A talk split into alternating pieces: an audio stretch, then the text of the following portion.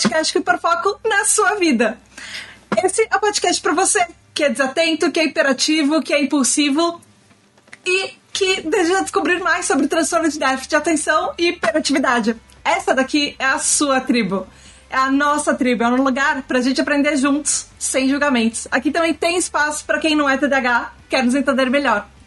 Hoje nós vamos falar sobre TDAH e Percy Jackson. Então vem discutir com a gente sobre uma das maiores sagas para pessoas com TDAH e dislexia na literatura mundial.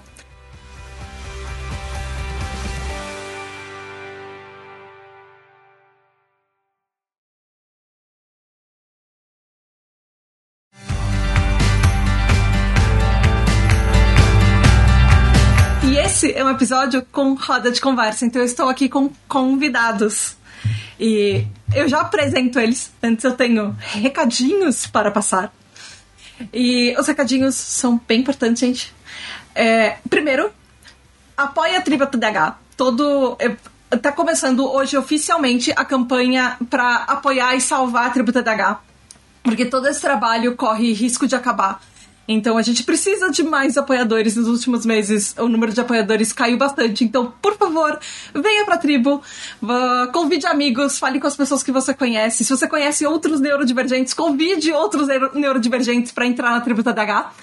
Então, você, além de ajudar a Tribo TDH todo o trabalho a continuar, você pode participar de lives, como eu tô fazendo aqui agora, participar de episódios de podcast. Você entra num grupo secreto exclusivo, tem um encontro anual de apoiadores, você participa das gravações, você ouve seu nome nos episódios, recebe parabéns, enfim, e ainda recebe os episódios adiantados. E tem aniversariantes do mês. Todo, todo TDH Hyper, todo apoiador da tribo TDH, recebe parabéns no mês dos aniversários deles. E nós temos aniversariantes de fevereiro. Os aniversariantes de fevereiro são Edu Caetano, que faz aniversário dia 2 do 2, ou seja, hoje. Parabéns, Edu! Virgílio, que faz aniversário dia 4, junto com Nath Pereira. Dia 5 tem Ana Rodrigues. Dia 7 tem Franklin Mello. Dia 9 tem Caio Guilherme. Dia 11, Sandor Tomiti. Dia 12 tem Gabriela Bueno. No dia 23 tem Jackson Luiz. E dia 26 tem Diego Pessoa. E no dia 21 tenho eu. E pessoas de fevereiro são as melhores. e beijos especiais da Tata. E outro recadinho, outro recadinho rápido que eu quero agradecer muito, porque a tribo da está sendo extremamente recomendada por médicos neurologistas, por psicólogos, psiquiatras e por até assim, familiares que acabam ouvindo por causa do. ou que tem amigos que pessoas com TDAH. Obrigada porque você que ouve e recomenda para a pessoa TDAH que está perto de você. E se você puder, vai lá onde você ouve o podcast e dê cinco estrelinhas. E se você puder patrocinar a Tribo TDH, estamos procurando por patrocinadores também. Gente, eu falei que eu tenho convidados hoje. Eles estão aqui. Vamos abrir a telinha. Olá! E olha que lindo! Vai ser uma live acessível porque nós temos legenda nessa live! Eu, eu achei isso uma vitória pessoal. Ah. gente! Aqui comigo estão o Virgílio e a Gabi. Gente, eu quero que vocês se apresentem é rapidinho. Eu quero só que vocês. Vamos lá, vamos começar. Gabi, Uh, Gabi, o Virgílio e a Gabi são TDH Hypers, eles apoiam a tribo TDH. O tra trabalho não estaria acontecendo também sem eles. Por isso que eles estão aqui gravando comigo. Gabi, quais os seus pronomes, a cidade e estado que você está e qual o seu tipo de TDH? E você tem outras comorbidades? É, eu já esqueci as perguntas do começo. seus pronomes. É, eu sou hétero, então, tipo, é ela, dela, então. Então, onde é que você tá falando? Cidade-estado?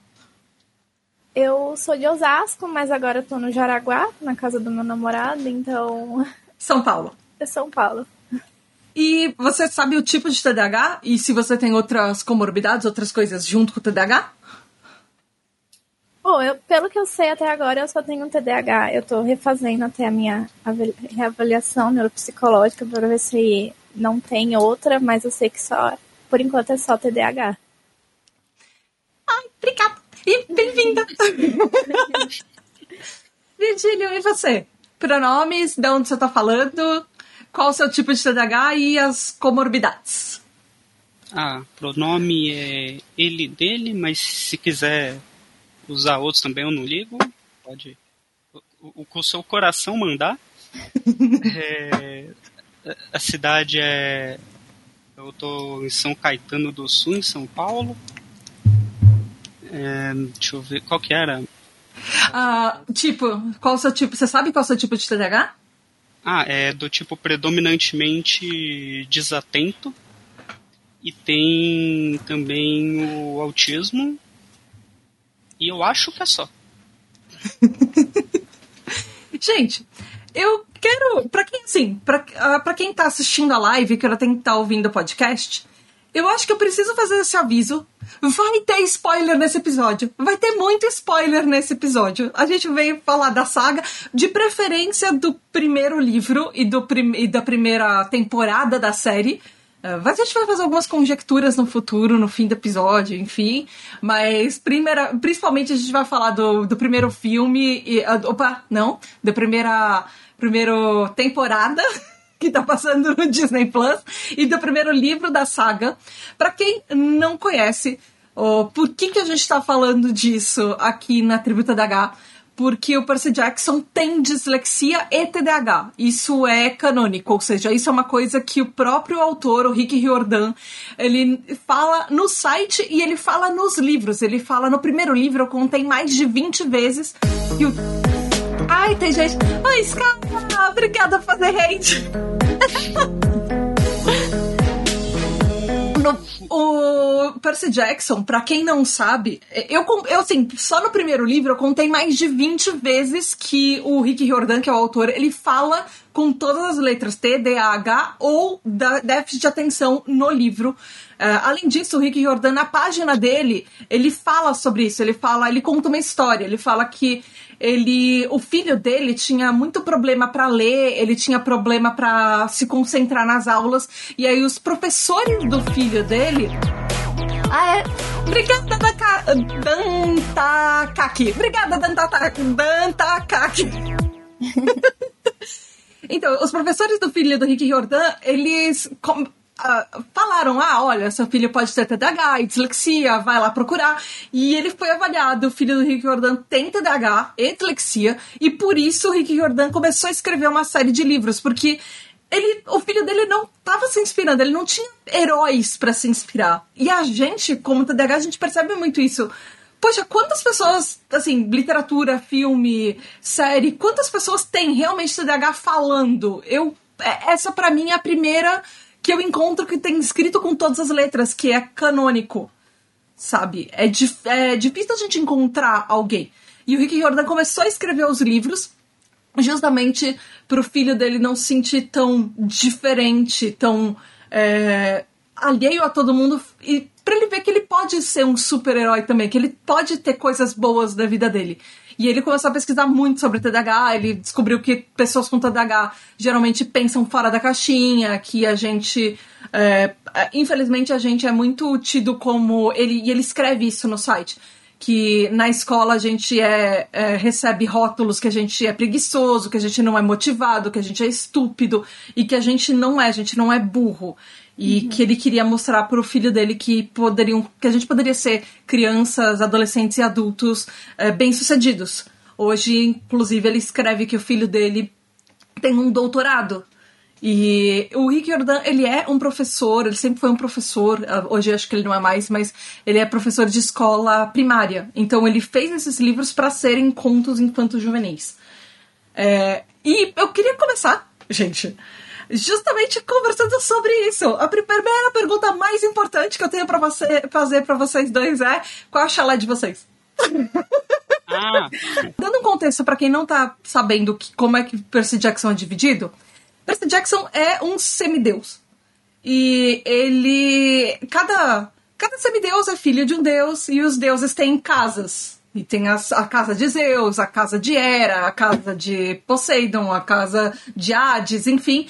E Aí o, o Percy, por um monte de coisas, ele acaba descobrindo que ele é um semideus, e aí ele vai para esse lugar que é um acampamento, e as pessoas são divididas em chalés. E é tipo acampamento de verão dos Estados Unidos mesmo. E, e aí ele fica na cabininha dele, que cada, cada cabine é por quem é seu pai ou sua mãe. E aí por isso que eu tô perguntando dos chalés. Quais os chalés de vocês? Então, eu fiz é, aquele teste lá da Disney e deu Atena. E mas qual que você é o de coração? É Atena também? É, Atena também. É porque eu fazia eles antes, só que era tipo em um lugar aleatório, né? Não tinha um, um lugar mesmo assim, sempre dava ou Atena ou Hefesto. Mas é, é Atena mesmo. É, é, que assim, os dois personagens que eu mais gosto é, é do chalé de Atena e de Hefesto também, né? Justo. Depois Ah. você. é, calma, É é. a Annabeth e o Léo. O Léo. O Léo é do Heróis do Olimpo. É, ele vai aparecer. Ah, ele é mais bem mais pra frente. É, É isso que eu ia falar, no primeiro livro ele não, não aparece. Não, ele aparece o, no Herói Perdido, né? O primeiro livro que ele aparece. é, e é legal também que ele é um herói latino. É. Isso é verdade. Nossa, mas calma aí, esse daí, esse livro não tá na primeira saga. Não. Não. É, Ah, então a é, isso que eu ia falar. saga é os heróis do Olimpo. Tá. Gabi, e você? Eu sou do Chalé de Apolo, Chalé 7. É, é é a primeira vez que eu fiz um teste do para saber qual era o meu pai ou mãe olimpiano foi há muito tempo e foi nesses testes meio aleatórios. E a primeira vez que eu fiz deu Apolo, então aí ficou no meu coração, tô só Apolo até hoje. Eu, eu. Quando eu comecei a ler, eu confesso que assim, é muito legal ter os poderes do, do Percy, de. Putz, sabe, pô, controlar a água, deve ser mó legal. Entrar, sei lá, entrar no mar e não se afogar e não se molhar. Isso, eu acho muito útil, inclusive. Eu, eu, eu já quase me afoguei uma vez por distração. Mas. é, eu estava fazendo. Quem tem TDAH. É, exato. E eu. Mas eu acho que eu me identifico mais com Chala de Atena. Porque, tipo, conhecimento e ficar pesquisando, hiperfocando nas coisas que você gosta, isso é muito a minha cara, assim. E. Eu, eu gosto, sei lá, eu, eu gostei bastante. O- Eu, eu acho interessante o, o de Hefesto também, porque exatamente pela parte da comunicação. Hefesto não, desculpa, pelo Hermes, pela parte da comunicação. E porque pelo seriado, quem não gostaria que seu pai fosse o Lin-Manuel Miranda? Mas enfim, eu queria ser muito amiga do Lin-Manuel Miranda, mas enfim. Mas eu acho que o meu é Atena, provavelmente, assim. O, a Skaya falou que se o Percy comer uma Akuma no Mi, no Mi. o que é isso? Se ele consegue sobreviver no fundo do o mar. do One Piece. Ah, ok. Se ele Tá. come é, e ele entra no mar, ele enfraquece. E aí ele morre afogado. É. E aí eu não sei, né? O Percy ele fica mais forte no mar. Aí Sim. comer uma Akuma no Mi, ele fica mais fraco é mais forte ao mesmo tempo. Mas não faz sentido. Exato. Ok. É. Eu acho. Não sei, não sei se funcionaria com uma Numi com, com o Percy. Gente, se vocês conseguirem. Isso acaba sendo tipo uma. É, é- é uma dualidade. Então, se vocês conseguirem Paradoxo. achar. res- É um paradoxo. Se vocês conseguirem achar uma resposta pra isso, falem, por favor. É tipo quando fala, se, e se o Pinóquio disser meu nariz vai crescer agora? Hum. Não, mas aí ele falou um e se, ele não contou uma mentira. Não, se ele falar o meu nariz vai crescer agora. Ah, entendi. É, aí. É, ele fica num paradoxo. Ele entra num, tipo, num vórtex. Exato. É, uma Nasce um pessoa buraco que negro. falou que ele não morre, mas não consegue nadar. É. Então. É porque Você- a pessoa morre por não respirar debaixo d'água, mas ele respira, então ele, sei lá, ele ia ficar lá embaixo. É, ele não ia conseguir sair de lá de baixo. Vocês lembram quando vocês leram os livros do Percy Jackson? Foi há muito tempo? Vocês lembram as faixas etárias que vocês tinham, assim? Vocês já eram grandes, eram, vocês eram crianças ainda, adolescente? Eu lembro que quando eu li, eu tinha 15 anos e É, foi em 2012 que eu li, com 15 anos, a primeira vez que eu tive contato com os livros. Foi até uma amiga da minha escola na época que me emprestou os livros, aí eu fui lendo, fui, fui lendo um atrás do outro. Ela foi me emprestando assim, quando eu terminar eu já devolvia, ela já me trazia o próximo. aí foi assim que foi indo. E você, você já sabia do TDAH? Não. E quando eu que até quando eu li pela primeira vez, eu tinha até repetido de ano. Então eu tava bem mal e eu não sabia o porquê que eu, eu tinha tanta dificuldade de, na escola. E aí, quando eu li os livros, eu me identifiquei um pouquinho. E aí, eu vi pela primeira vez sobre o TDAH, eu fui pesquisando. E depois, só anos depois que eu fui receber o meu diagnóstico, depois de ter repetido depois mais uma vez no ensino médio, então. É, que triste. No meu caso, assim, eu, eu, lembro que foi no ensino médio, mas não lembro quando exatamente, assim, se foi no primeiro, segundo, terceiro ano. Eu, eu lembro de ter lido, é, só que no meu caso eu não me identifiquei tanto, assim, porque era. É, é, é porque, tipo, ele. Tem algumas coisas que ele até fala que é coisa do TDAH, mas. Várias coisas. Fala. Sim. É, e aí eu. Ah, beleza, normal. É assim. É uma das coisas que pra mim era normal, então meio. Mas você não sabia do seu diagnóstico quando você leu? Não, vixe, eu descobri. É, dezembro de. Aliás, é, eu recebi lá, eu terminei a avaliação em dezembro de 2022, mas eu estava suspeitando uns, acho que um, dois anos antes. Vocês acham que, é. sei lá, teria mudado a experiência vocês lerem sabendo do TDAH ou talvez hoje que tem uma série do Percy Jackson, vocês sabem do diagnóstico, muda alguma coisa na experiência de vocês assistir e, por exemplo, desde o primeiro episódio, ele fala. Tá certo que ele só falou no primeiro episódio, mas já falou. É muito mais do que qualquer outra série ou qualquer coisa que fizeram quando um personagem vai lá e fala: ah, você tem TDAH, com todas as letras. É, é não, assim, é, assistindo a série, é, dava para identificar muito mais coisa do TDAH agora que eu já sei o que, que é. É. é mas na época, assim, é, eu olhava as coisas do TDAH e ah, beleza, normal. é para mim, eu acho que fez diferença, porque eu, eu sempre me sentia uma pessoa meio anormal, não me encaixava com as pessoas, e acho que quando eu descobri sobre o TDAH, e aí eu lembrei dos livros do Percy Jackson que eu lia e gostava pra caramba, aí eu comecei a me sentir mais abraçada, mais acolhida. Ah. Então, quando eu, eu reli eles de novo, eu já reli com mais empolgação também, assim, me sentindo assim, nossa, tem um livro dedicado sobre o, o, transtorno que eu tenho e eu fico eu fico até hoje feliz e empolgada lendo os, os livros. Ano passado eu li quase todos os livros até o Heróis do Olimpo. Você leu de novo? Reli de novo. Ano passado inteirinho foi só isso. Foi lendo os 10 livros do, do Rick Riordan sobre Percy Jackson. então, é, eu, foi, até ano passado me ajudou pra caramba também entender quem eu sou e. E até eu dá vontade até de reler de novo, porque me ajuda pra caramba os livros. Eu, eu li esse ano. Na verdade, esse ano não. Eu comecei a ler no começo do ano passado, quando. um pouco antes de lançar a série.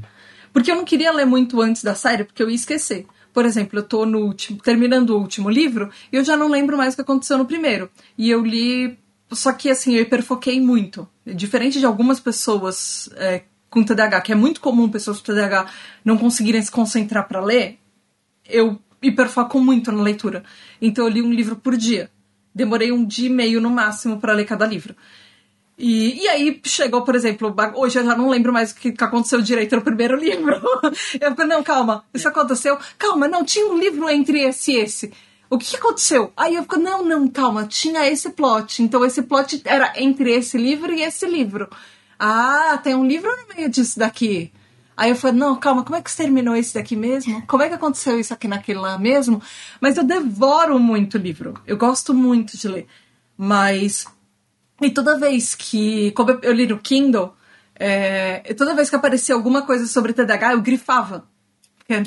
Eu não consigo fazer isso no livro físico, gente, mas se for um livro virtual, não me dá dor no coração grifar. É, não, o, o Percy Jackson eu também, eu lia, tipo, sem parar, né? Ficava direto lendo. É, é. E ele também, a leitura dele é fácil, né, para quem tem TDAH. É por isso, e principalmente os primeiros livros, acho que os dois, três primeiros, é, principalmente como ele é uma leitura infanto-juvenil, e o próprio Rick Riordan fala isso, é, eu tinha a citação dele, cadê? Na minha pauta, gente, eu anotei tanta coisa nessa pauta que eu já tô até perdida. Mas o Rick Jordan fala que os livros ele fez para serem infantos juvenis. Que tem gente que fala que eles são para jovens adultos, mas ele não concorda. E é isso, ele fez com frases curtas. Os parágrafos são curtos e as frases dentro dos parágrafos são curtas e bem pontuadas. E aí, sempre depois de um livro, ele retoma, por exemplo, o segundo livro lembrando das características e de quem era é, um, meio que um resumo geral da história do primeiro. E aí no terceiro ele faz isso de novo, e no quarto ele faz isso de novo, e no quinto ele faz isso de novo.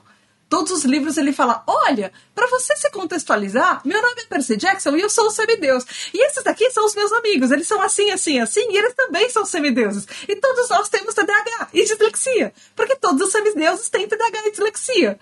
Porque o nosso cérebro foi feito diferente para se acostumar com uma realidade diferente, enfim. Uh, eu acho que o jeito que o Rick, uh, eu não sei se é Riordan ou Riordan, mas enfim, o jeito que ele faz os livros, ele fez pro filho com dislexia, com TDAH. E eu acho que ele pensou muito nisso. Até nesse detalhe de, poxa, a gente se distrai muito rápido. E não só a forma, o, o, jeito que ele faz os parágrafos. Eu não sei se vocês perceberam o jeito que, eles que ele faz os capítulos o capítulo dele tem uma cadência do tipo, ele começa tudo bem, as coisas vão felizes, felizes, felizes, de repente começa a ter problema, problema, problema, e aí você termina lendo o capítulo correndo, porque, ai meu Deus, deu um problema no meio do caminho, e o que que tá acontecendo? E todo é. capítulo é assim, sempre acontece alguma coisa. Pode ser meio pequeno, pode ser grande, sempre acontece alguma coisa no capítulo. Ele começa bem, e aí ele vai, e aí ele termina numa correria e sempre tem agitação no meio do caminho. E é a estrutura dele para você prender a atenção de quem tem TDAH também.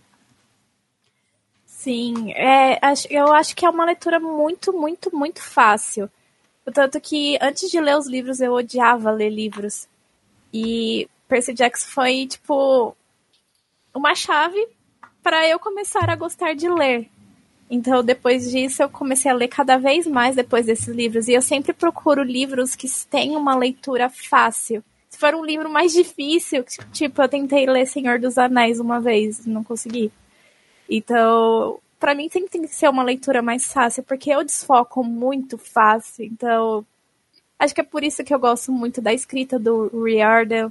Por isso que eu acho que eu tenho todos os livros e não me arrependo de gastar cada centavos neles, então vale super a pena ler os livros deles, são muito bons, até para crianças que estão aprendendo a ler, a escrever, eu acho que são bons livros para começar também. Sim, sim. E para quem assim tem filhos que são neurodivergentes, é uma, é uma experiência você ficar junto com seus filhos, talvez, sei lá, lendo alguma coisa que para eles pode fazer sentido pode fazer com que eles se sintam. É o que você falou, sabe, Gabi? Se sintam incluídos. Sim. E é, eu acho que, sei lá, eu, eu não me importo se um livro, por exemplo, é infanto juvenil. É, eu acho que leitura é para toda idade. Pode ter uns livros que, ai, ah, eles são mais para Você precisa talvez ter uma certa maturidade para ler. Mas tem mesmo, não sei, eu não, eu não vejo muito, ah, isso é sei lá, jovem adulto ou infanto juvenil, eu não, eu não acho isso um demérito do livro. Eu acho que pode ser um livro para criança e você se divertir mesmo assim, independente da idade que você tenha. É, é, eu gosto também um pouco de Harry Potter. Eu acho, às vezes, a escrita do Harry Potter um pouco difícil. Do Percy Jackson eu acho mais fácil. Eu acho que é por isso que eu gosto muito mais de Percy Jackson. E até qualquer outro livro que eu leio, assim, eu, muitas vezes já tem uma lista grande de livros que eu já parei na metade ou no segundo capítulo porque eu não consigo continuar. Eu gostava muito de Harry Potter, aí a autora morreu em vida, e aí eu não, é. não falo mais sobre isso. É, foi trágico, é. Morreu em vida para muita gente. É. foi uma morte triste, mas enfim. Mas mamãe triste é o que ela fala em vida. Enfim, em, é. em, em post-mortem, sei lá. Mas é. É, o Harry Potter eu nunca me senti incluída neles, assim, eu nunca. Eu gostava um pouco dos filmes, mas dos livros não me chamava muita atenção. Não sei se era porque também eu não gostava de ler. Fui aprender a gostar com, o, com Percy Jackson, então. Pra mim nunca fez questão de ler os livros, eu só assisti os filmes e pronto. É, eu tava vendo sobre esse negócio de tornar a leitura mais fácil é, com a. É, a Jéssica do How to ATD. Ela ah. escreveu um livro, né? E aí é, ela estava falando lá sobre os parágrafos curtos e sobre as citações dela e a divisão por tópicos assim, que dá uma quebrada na leitura, deixando ela mais dinâmica tal. É, e, tipo, isso tudo, assim, era elementos que ajudava na leitura. Nossa, eu gosto muito de tópico. Todas as minhas pautas eu escrevo em tópico para poder me encontrar. Porque eu acho mais fácil é. ler tópicos. Realmente. Eu chego, mesmo assim, um livro que eu gosto, por exemplo, mesmo Percy Jackson, é, chegava num parágrafo muito longo, ou eu parava no meio do parágrafo, aí eu pegava o celular, eu começava a jogar um joguinho, ou não, mas eu tava lendo, aí eu voltava. Aí eu parava no, de novo. Eu faço isso mesmo com leituras que eu tô. Eu sinto prazer e gosto delas. E mesmo quando. Nossa, tá acontecendo um monte de coisa. E às vezes eu paro absolutamente do nada. Por motivos de TDAH. E, e aí eu, eu paro e eu esqueço que eu tô lendo. E aí de repente eu tô num joguinho de celular. E eu, nossa, não, calma, eu tava fazendo outra coisa. Larga o joguinho, volto pro livro. É. Sim. É, é difícil. É capítulo, é, parágrafos muito longos são muito ruins mesmo. Eu odeio. Ou quando é muito detalhado. Oh. a minha tá ali aqui atrás. Não sei se dá pra ver. Aquele, aquele contorninho preto é um gato. É... Tem, tem uma coisa que. Assim, vocês já falaram os personagens que vocês gostam, mas tem deuses que vocês gostam? É porque Sim, eu sei que às vezes os deuses desse livro eles não são exatamente feitos para vocês adorarem eles. Às vezes ainda tá sendo muito é, mas sei lá, deixa eu ver. Eu posso. Assim, enquanto vocês pensam, eu gosto de um que talvez muita gente não goste, que é o Hades. Porque eu acho que o Hades é muito eu na vida adulta. Acompanha... É muito injustiçada. É, ele é injustiçado, mas acompanha o raciocínio.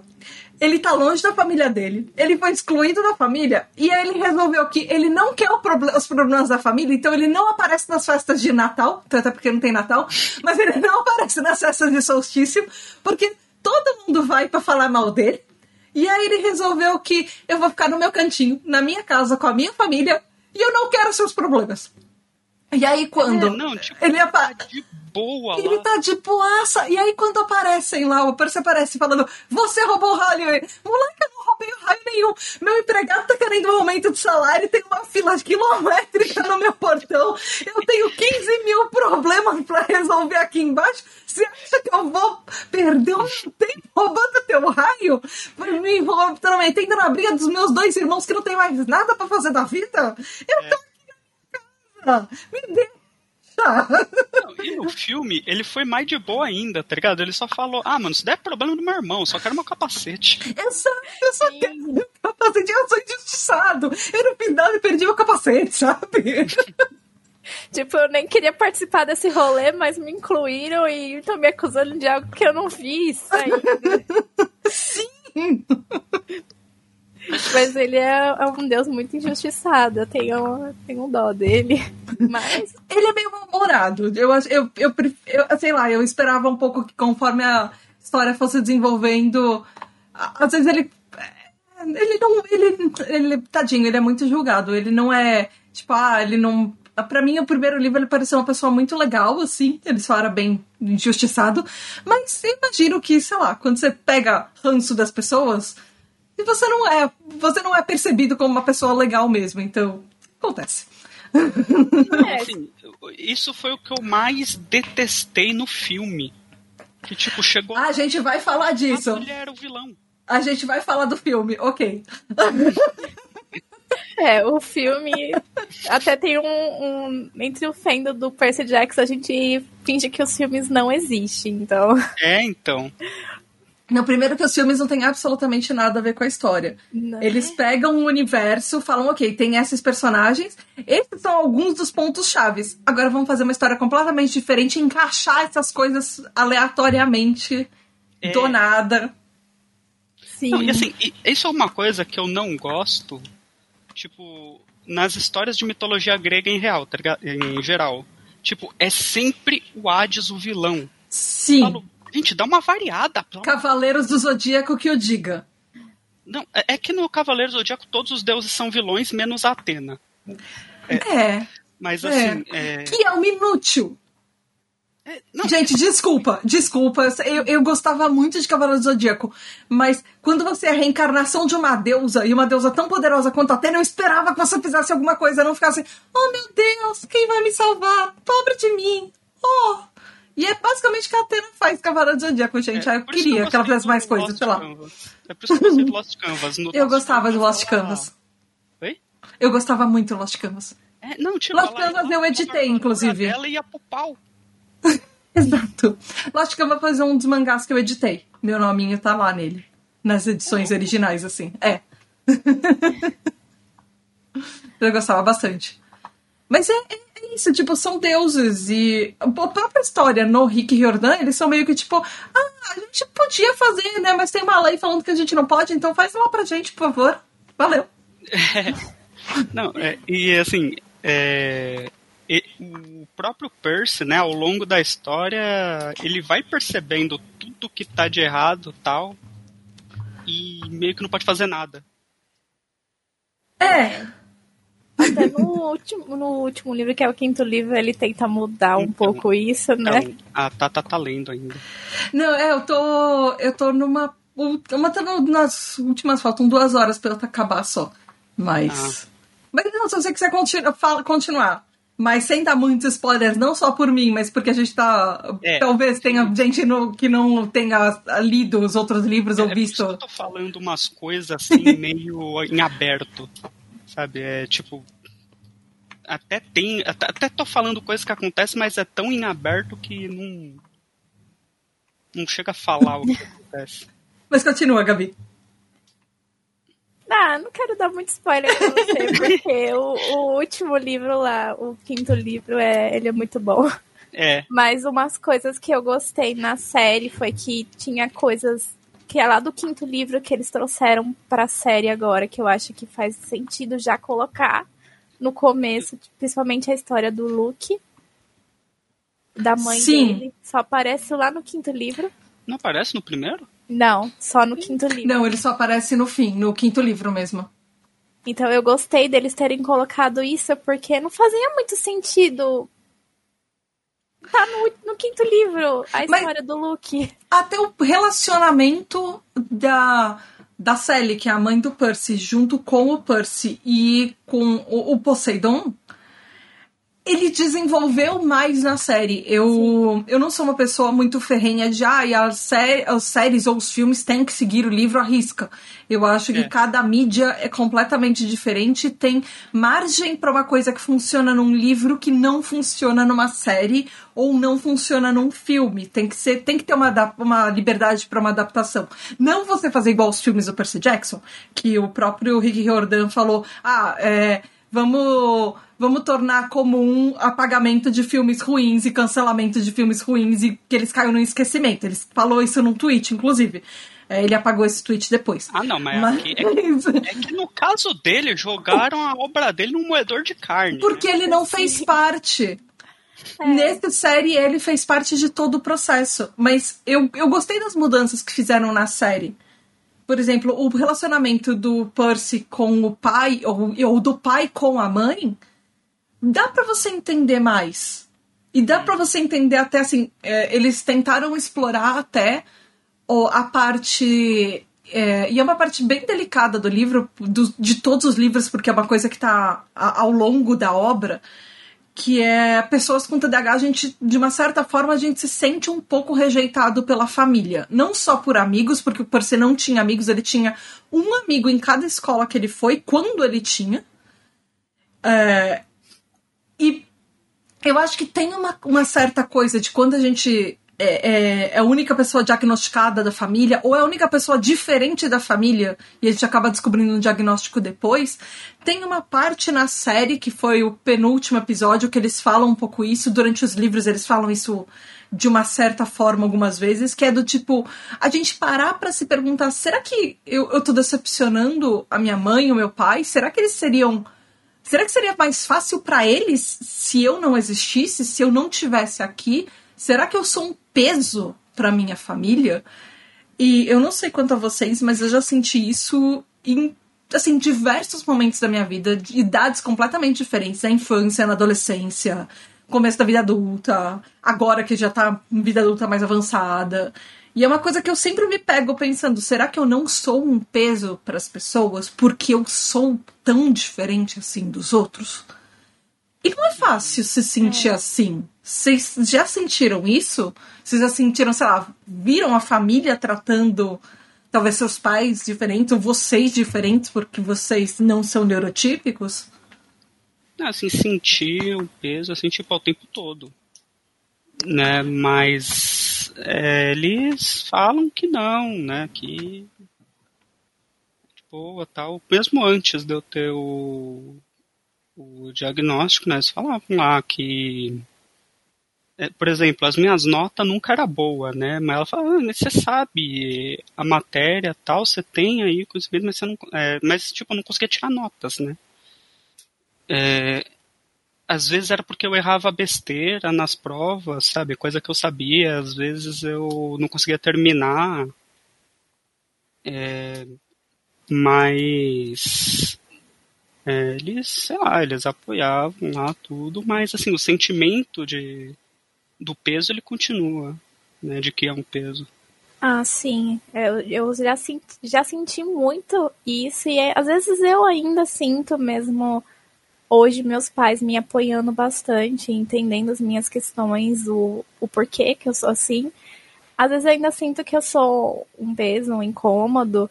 Tanto que às vezes eu sempre fico mais quieta na minha, tento me afastar um pouco. Sou tímida também, então isso acaba piorando. Mas eu sempre sofri um pouco com isso, sempre achei que eu era um peso para minha família, que eu sempre estava incomodando ou atrapalhando também e principalmente na questão escolar eu sofri bastante, como o Virginio falou, eu é, eu sabia a matéria, mas não tinha como tirar a nota suficiente para poder passar de ano. Então eu sempre ficava de recuperação. Chegou uma hora que a minha mãe nem ia mais nas minhas reuniões na escola, porque não sei se ela tinha um pouco de vergonha. E isso me magoava um pouco, porque eu tentava, eu tentava me esforçar, mas nunca ia para frente. Então eu acho que quando eu recebi o meu diagnóstico, tudo começou a fazer um pouco mais de sentido. E aí a minha mãe começou também a compreender o porquê que eu era desse jeito e muitas coisas também, minha relação com a minha mãe, com os meus pais mudou bastante depois do diagnóstico. Positivamente? Positivamente. Eles começaram a me apoiar mais e deixa, deixam fazer as coisas na, na medida do meu tempo. Como a minha psicóloga fala às vezes, que o meu tempo ele é mais devagar do que de qualquer outra pessoa. Então, nossa, eu já ouvi muito isso. eu demoro para fazer, como ela fala, demora um pouco para crescer. Então, isso faz parte. Cada um tem o seu tempo e o meu tempo é um, bem mais devagar do que qualquer outra pessoa. Então, tá tudo bem. Não é. tenho que ficar se cobrando de algo que você não pode fazer no momento que você não está pronto para isso. Acho que como eu reprovei logo na quarta série, não teve tanto esse negócio de é, atraso no desenvolvimento tal, porque eu já era um ano mais velho que os outros alunos. Né? Eu é. nunca reprovei. E assim, as minhas notas relativamente eram boas. Eu tinha problemas pontuais no ensino médio só, é, com exatas. E foi quando eu precisava fazer recuperação e tudo. Mas eu ia bem na escola. Eu ia muito bem, eu gostava de estudar. Eu sempre gostei muito. Eu, na verdade, assim, eu falava que eu gostava de aprender, eu não gostava de estudar. Estudar para mim sempre foi muito pesado. Parar para ler os livros em casa e estudar a matéria em casa, ou ler os livros que eu não gostava de ler. Ler por obrigação para mim é, não dava. Eu não conseguia sair do primeiro capítulo, eu não conseguia sair da primeira página às vezes. Mas aprender para mim sempre foi muito fascinante. Ter alguém para me contar as coisas, eu sempre absorvi muito mais rápido assim as coisas. Mas uh, e, e eu sentia que eu tinha uma maturidade às vezes às vezes eu era muito eu sentia que eu era muito mais inteligente que os colegas mas em compensação eu era muito mais imatura eu era muito mais ingênua do que as pessoas da minha idade e isso é meio estranho, porque às vezes até hoje as pessoas falam, ah, mas isso foi uma brincadeira. Eu, foi? Ah, mas isso era zoeira. Eu, é. E às vezes uhum. eu, eu sofria muito bullying por causa disso, porque eu levava a sério.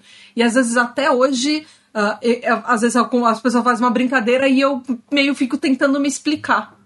E eu acho isso uma coisa meio. Não sei, é uma coisa minha e ao mesmo tempo pode ser uma característica do TDAH fica tentando é, se explicar ou é, não pensar que, não fazer com que as pessoas pensem errado de você Sim. e não talvez não tenha maturidade para falar ah isso, isso não foi nada passou sabe é assim eu, isso também aconteceu comigo mas eu sempre associei ao autismo tipo não entender é, quando é brincadeira quando é sério essas coisas hum.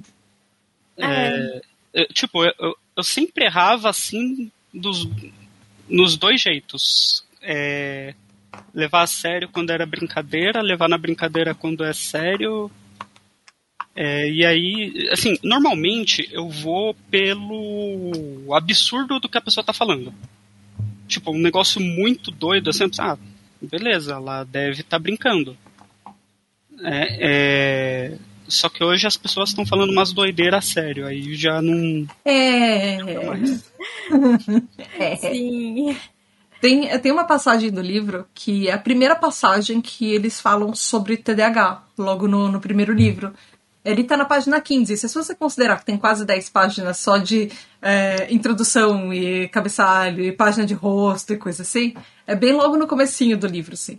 E aí eles falam assim: mas o Sr. Brunner esperava que eu fosse tão bom quanto os outros, a despeito do fato que eu tenho dislexia e transtorno de déficit de atenção. E de que eu nunca na vida tirei uma nota acima de C-. Não. Ele não esperava que eu fosse tão bom quanto. Ele esperava que eu fosse melhor. E eu simplesmente não podia aprender todos aqueles nomes e fatos, e muito menos escrevê-los direito. E isso é muito, assim, um pouco que a gente tá falando, sabe? A gente, às vezes, perde atenção nas coisas e na aula. Gente, eu já entreguei prova com uma página em branco, porque eu não vi ao lado de trás da folha. É. Nossa, eu. Não, eu. é, parece ridículo, parece idiota, mas. É, sei lá, eu só não vi que ela tinha frente e verso. Não, eu já pulei o verso de uma das folhas. E, tipo, você vai passar ela assim, e aí tinha um verso aqui, eu, tipo, eu simplesmente fiz assim. Sim! E respondi a parte de trás. Sim. E eu não vi que a numeração tava errada. Eu já saí correndo no corredor da escola atrás de professor para entregar a prova, porque o professor saiu da aula e eu não vi que a prova terminou.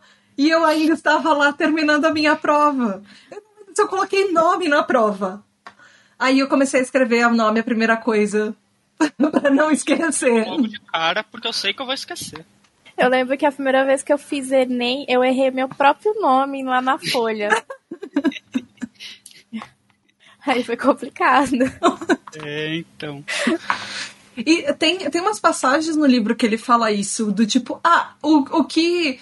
é, o, o que o senhor Bruno estava falando era super interessante. Logo no começo, quando eles vão, por exemplo, para um museu, e ele fala: "Pô, Eu queria prestar atenção, mas era impossível prestar atenção quando tinha um monte de gente falando perto de mim, né? A Minha...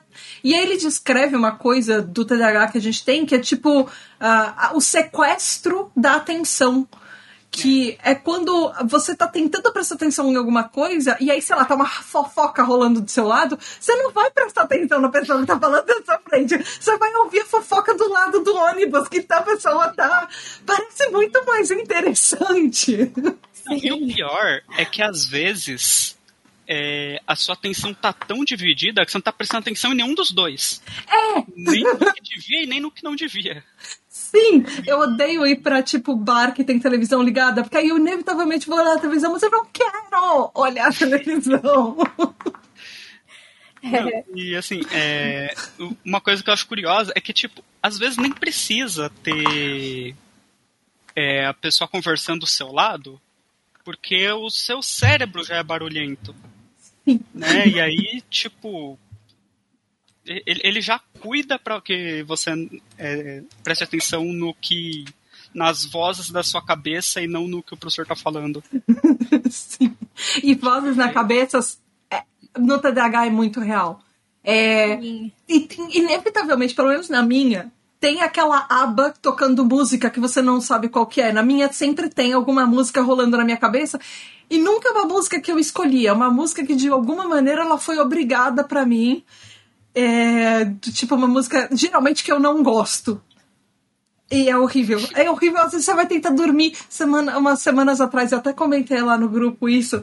Umas semanas atrás, tava tentando dormir, eu tava fechando o olhinho. Minha... Aí a minha cabeça, dig, dig, dig, e.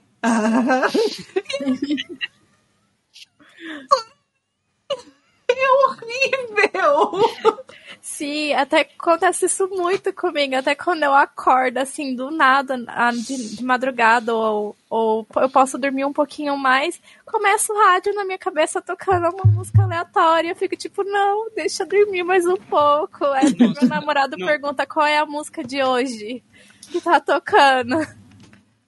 Gente, é assim, eu, eu tinha um negócio na minha adolescência que eu direto assistia uns anime muito aleatório, tá ligado? Eu chegava lá, numas páginas, baixava uns lá. Aí tinha um que se chamava Azumangadayo, que, tipo, tinha uma personagem lá. Eu, eu tenho certeza que aquela personagem tem TDAH. Olhando assim, nas minhas lembranças, eu tenho certeza. Mas assim, teve uma parte que ela tava lá. Ah, eu nunca conseguia prestar atenção na escola, mas agora aqui nessa nova escola eu vou conseguir. Eu vou é, prestar atenção tal. E aí ela tava lá na aula, né? E ela, não, presta atenção. Pai, não, vou, presta atenção. E aí, quando ela se dava conta, ela só tava olhando pra frente, assim, falando, não, presta atenção, presta atenção. E o professor já tava atrás dela, já. Porque ela só tava prestando atenção na cabeça dela, falando para prestar atenção. E, nossa, isso acontecia direto comigo. Tipo, na hora que. Foi, assim, a, a, vez que aconteceu de ter uma personagem TDAH, só que ela não fala que ela tem TDAH. E uh, que eu me Porque é muito num triste. Nível, mas assim, num nível. Porque eu fazia isso direto. Direto. Eu ficava. Não, vou conseguir, eu vou prestar atenção, vou prestar atenção. Mas aí quando eu me dava conta, eu só tava prestando atenção na minha voz, na minha cabeça, assim, falando para prestar atenção, e não no que eu devia mesmo. E isso é uma coisa que, de uma certa forma, eles falam um pouco isso no livro. É, eles falam, na verdade, no primeiro livro, se eu não me engano, tem uma passagem que a Annabeth fala pro Percy, ah, todo mundo aqui, ou a maioria de nós, tem dislexia e TDAH, porque é uma forma como a, a gente. A dislexia, porque o nosso cérebro é treinado.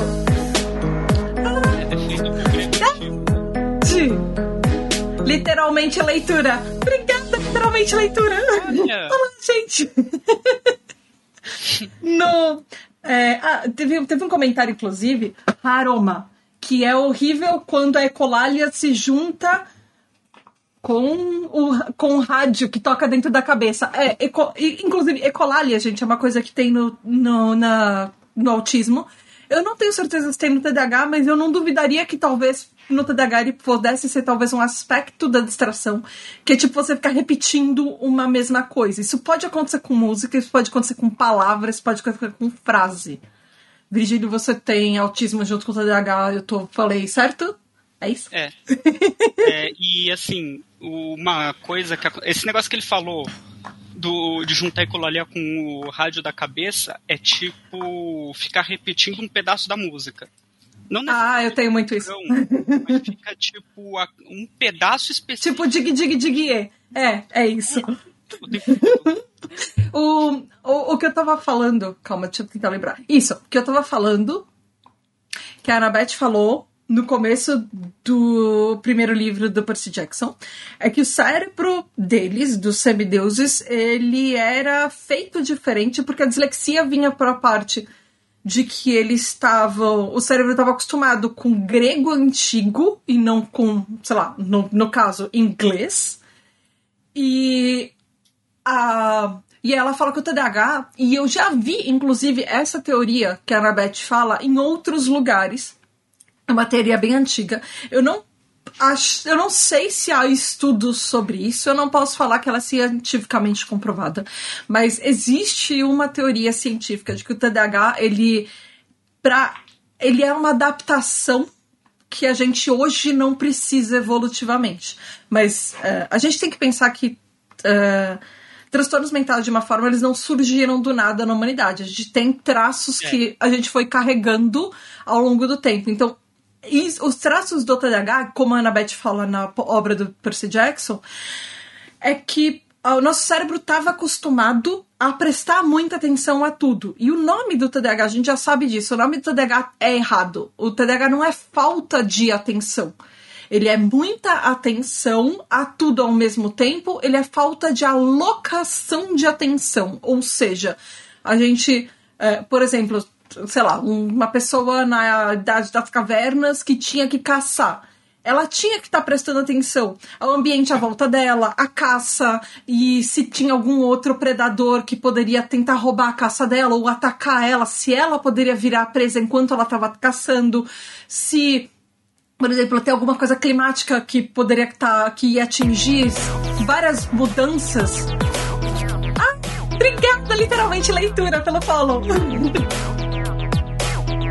Então, evolutivamente, era uma coisa que o nosso cérebro em épocas anteriores, ou por exemplo, mais para frente, imagina em tempos de guerra, de uh, Idade Média, as pessoas lutavam com espada, 500 milhões de pessoas lutando ao seu redor, você tinha que não tropeçar em alguém, você tinha que bater numa pessoa e se desviar de outra. Evolutivamente, prestar muita atenção a muita coisa ao seu redor era uma forma de sobrevivência. Hoje, prestar atenção em muita coisa ao seu redor, para quem tem TDAH, é um inferno, porque eu não presto atenção no que eu queria na minha cabeça. Eu, nesse momento, eu tô tentando prestar atenção em vocês, eu tô com três telas, um computador, vendo o chat, e eu não tô prestando, eu tô tentando organizar meus pensamentos para lembrar o que eu queria falar. E não é fácil viver dentro da minha cabeça.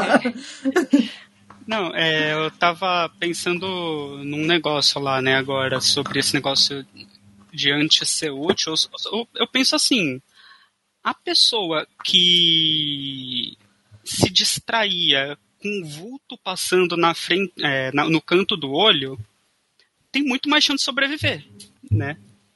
Ou então que é, não para muito para pensar e já cede logo ao impulso na hora de correr, esse tipo de coisa. Né? Uma coisa útil para fugir de predador. É, exato, exato. Num, é, e assim, tem várias coisas do TDAH que eles são o que hoje a gente chama de transtorno, de sintomas, eles são processos sinápticos. São ligações da nossa cabeça que algumas. É, ele é um transtorno de neurodesenvolvimento. Algumas ligações a gente não faz. E a gente não faz direito. E o amadurecimento do nosso cérebro não Oi, Bad! Bad TRP. Obrigada pelo follow. E as ligações sinápticas do nosso cérebro, elas não fazem quando ele está amadurecendo. Se a gente for pensar, uh, um cérebro de uma pessoa, ele começa a, a, fazer essas ligações, ele começa a ter esse amadurecimento a partir dos dois anos de idade. Mais ou menos lá para os 25, 26, ele está quase completo. E o fim do, do amadurecimento é, dos nossos neurotransmissores, das ligações sinápticas do nosso cérebro, aos 30 anos. Isso significa que mesmo uh, depois dos 30 anos, a gente ainda vai ter ligações que a gente não fez. E coisas que a gente ligou no nosso cérebro que são ligações a mais que a gente não deveria ter ligado. Por exemplo, a parte de prestar atenção e não deixar coisas de lado. Ou a parte de hipersensibilidade. A gente tem, uma liga tem ligações a mais em coisas que, para as outras pessoas hoje, são problemas que a gente sente diferente. E é, é, é, um problema literalmente da nossa cabeça, de como ela foi formada. É um negócio que eu falo, né? Porque, assim, às vezes você fala, ah, o cérebro, é, ele, é, como é que é o nome? Ele amadurece mais devagar, né, tal, e aí isso passa a impressão de que, tipo, sei lá, você chegou nos 30 anos, virou neurotípico. Hum, não. não, já tá pronto, já.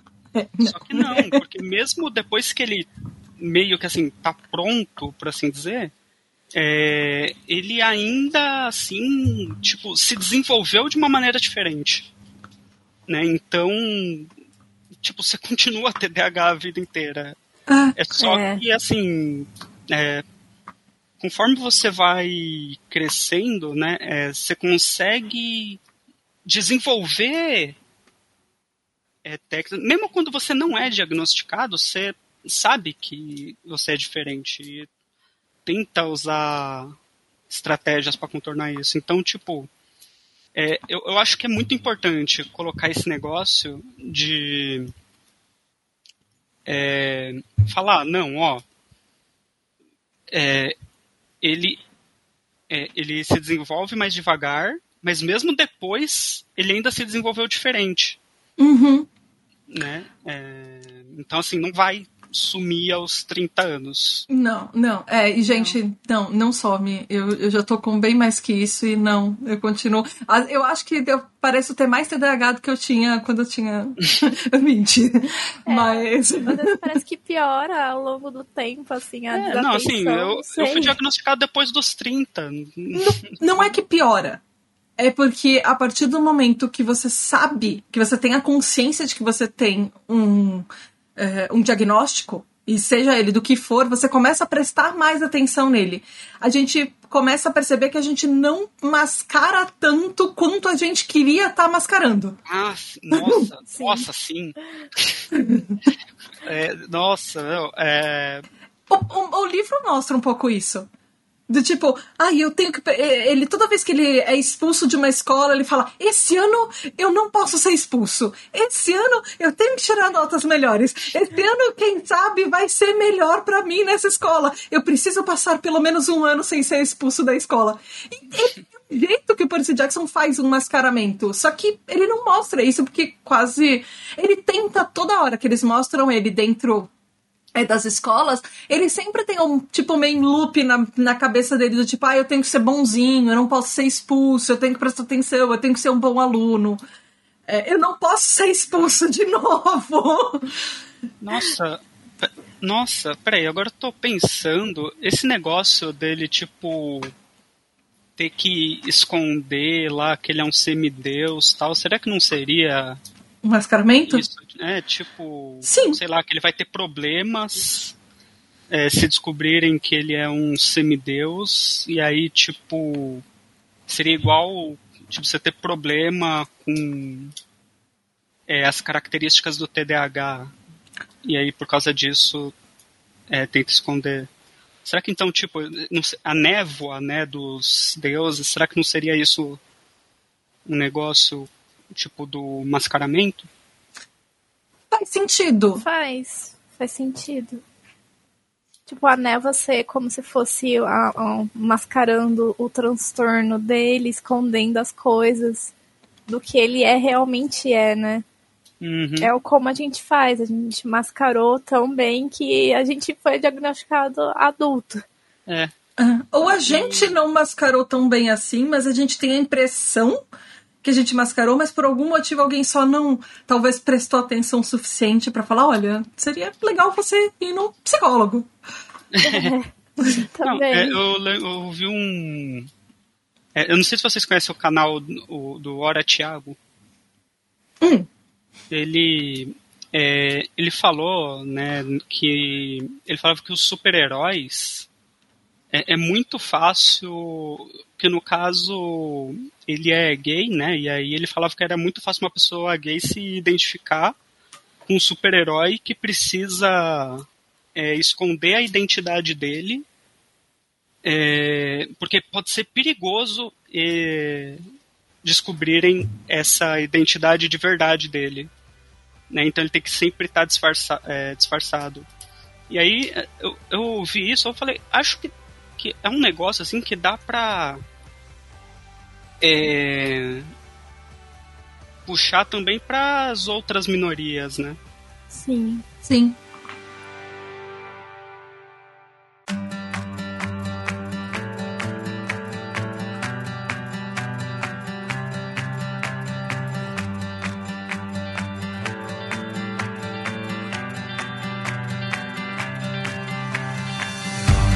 Gente, eu vou encerrar a live por aqui, mas antes, antes, obrigada por vocês dois participarem. Eu gostei muito. A gravação foi muito divertida. Eu espero que vocês tenham gostado. E eu quero que vocês deixem quem ah, as pessoas, se elas puderem, se elas quiserem encontrar vocês, como é que faz? Vai aí, Virgília. Seus contatos, obrigada por participar. É, Então, é, vocês estão vendo aqui, né, no meu nome que aparece Beatsmap, é o meu canal no YouTube.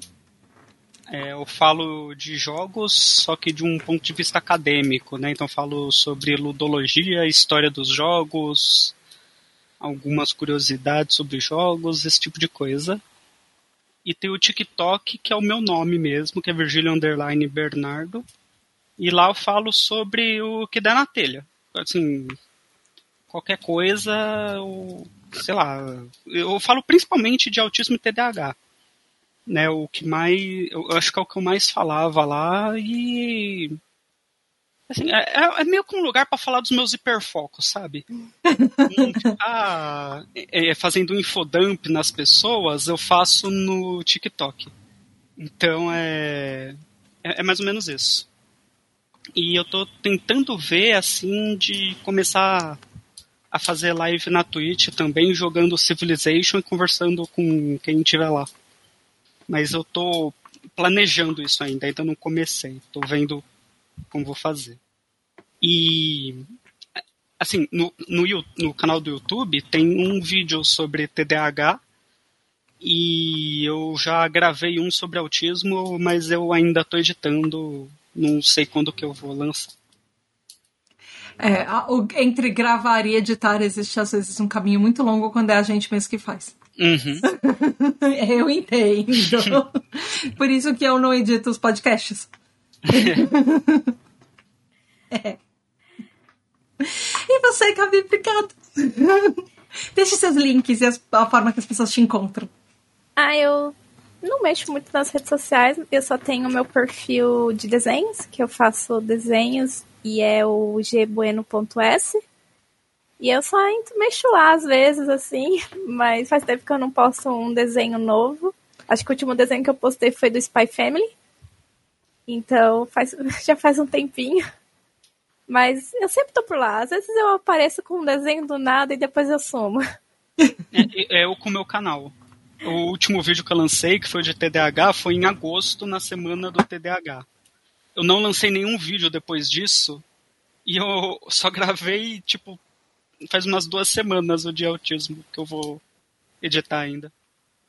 É, a gente tem esse probleminha. A gente faz uma vez, depois some, aí depois você É, lembra que não. tem que fazer de novo, aí você vai lá e volta e faz de novo. E lança três semanas seguidas lá, tá no pique, e depois tem um hiato de novo, é, é divertido.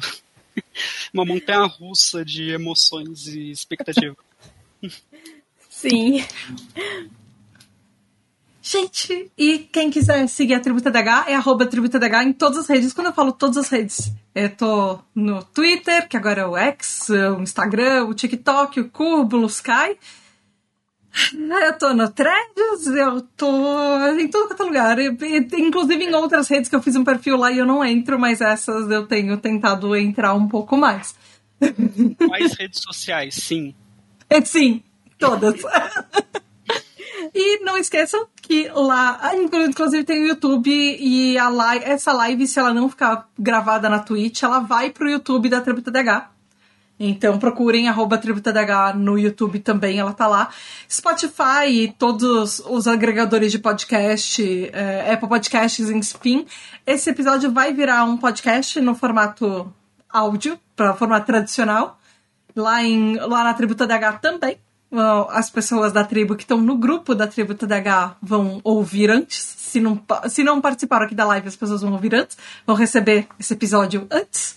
E você pode entrar nesse grupo que é lindo, é maravilhoso, que tem a Gabi e o Virgílio, e tem eu também, e tem um monte de gente, tem mais de 100 pessoas com TDAH para você conversar, pessoas que têm diagnóstico, pessoas que estão buscando diagnóstico ainda, mães e pais, é, e para conversar sobre absolutamente tudo, desde falar que você teve um dia ruim e pedir ajuda, e pedir, sei lá, um conselho profissional, um conselho de estudo, até falar, mostrar a nova série que você hiperfocou e falar qual é o seu novo hiperfoco e você quer conversar sobre isso, uma música que você descobriu, enfim, a gente literalmente fala sobre absolutamente tudo. Então vai lá em apoia.se barra tributadh e a campanha Salve a Tribo, nossa campanha para conseguir mais apoiadores, porque realmente a tribo tá precisando muito, muito, muito de apoiadores, gente. É, quando eu falo que o projeto inteiro está em risco de acabar, ele realmente está em risco de acabar, porque o projeto não está se pagando. Então, por favor, apoiem a tribo. A partir de 20 reais você já entra no grupo e conte para seus amigos, conte para outros neurodivergentes que você conhece e, por favor, apoie. E aí você recebe parabéns episódios, você ouve seu nome nos episódios, você participa das lives, você entra no grupo. Tem um monte de vantagens e benefícios para quem é um TDH Hyper que faz parte da nossa tribo. É isso. Beijos por hoje e até o próximo episódio. E aí, se você quiser ser um TDH Hyper, você ainda tem tempo para votar no próximo, no, no que o episódio, o tema do episódio que vai ser de abril. É isso, gente. Muito, muito, muito obrigada. E eu preciso agradecer no final da live para os nossos apoiadores, nossos incríveis, nossos queridos, nossos amados apoiadores, os TDA Hypers. E, gente, é muita gente, eu vou falar o nome de todos eles aqui. Então, fique comigo e eu, eu vou falar com calma dessa vez para eu tentar não me embaranar no nome de ninguém. Gabriel Nunes, André Luiz Carvalho, do Caetano, dos Caiatura, Rafa, Juliana Velma, Mari Mendes, Leonardo Loz, Aline Emie, Ricardo Bruno Machado, Lúcia Brunner Titonelli, Alexandre Maia, João Queiroz, Aline Coelho, Juliana Costa, Paulo Alexandre, Maia Canal, Ana Márcia de Lima, Tabita Moreira, Ananda Krishna, Diego Quinto, Narcisa, Mozart Sodré, Tali, Roberta Raquel Romaini, Kelly Bonassoli, Fábio Brunetti, Caroline Duarte, Rafael Pinheiro, Malu, Bruno Rezende, Amauri, Jackson Luiz, Briscoito Bolacha, Jean Jean, Luca, Ana Tereza, Caio Geraldini, Marcele, Roger Delboni, Zé, Fábio Coutinho, Cecília Costa, Humberto Miranda, Alexo, Gabriel Alberto, Sandro Tomichi, Jô, Eric Alves, Luísa Carvalho, José Martins, Kiara Campos, Franklin Melo, David Correia, Vitor Hugo, Vinícius Pais, Maeli, Ana Luísa, Rodrigo Rabelo, Ananda Dias, Guilherme Delboni, Vanderlan Costa, Bel Carvalho, Clarice, Shinodex, Miriam Virgílio, Beppe Mitsu, Patrícia Menezes, Tamiri Silva, Michel Barros, Ubiratan Júnior, Laís Calazans, Santiago Luz, Rodrigo Flores, Alessandra Spinandorello, Taina Moreira, Bianca Eunice, Alan Ludovico, Jadson, Ana Rodrigues, Marina, Adélio Júnior, Caio Guilherme, Letícia Lisleia, Rodrigo Gansviotti, Scala, Renato Ribeiro, Andréa Ferraz, Wesley Rueda, Diego Correia, Adriana Leopoldo, César, Diego Matheus, Diego Pessoa, Kaká, Luiz Gustavo, Danilo GL, Gustavo Arruda, Gabriela Bueno, Andrei, Sani Marini, Kelly Carmo, Alice Portugal, Mai Santana, Talita Camargos, Carlos Isaac, Benjamin Aguiar, Ingrid Lourenço, Panice, Giovana Xavier, Ramanda Vitória, Edilene, Nath Pereira, Bruno Grilo, Ana Vitória Recerqueila, Tuque, Júlio Segato, Val Armanelli, Priscila Muniz, Vinícius, Lana Talita, Éder, Adalton Silva. Obrigada, gente. É isso por hoje. Beijos da Tati e até a próxima. Tchau!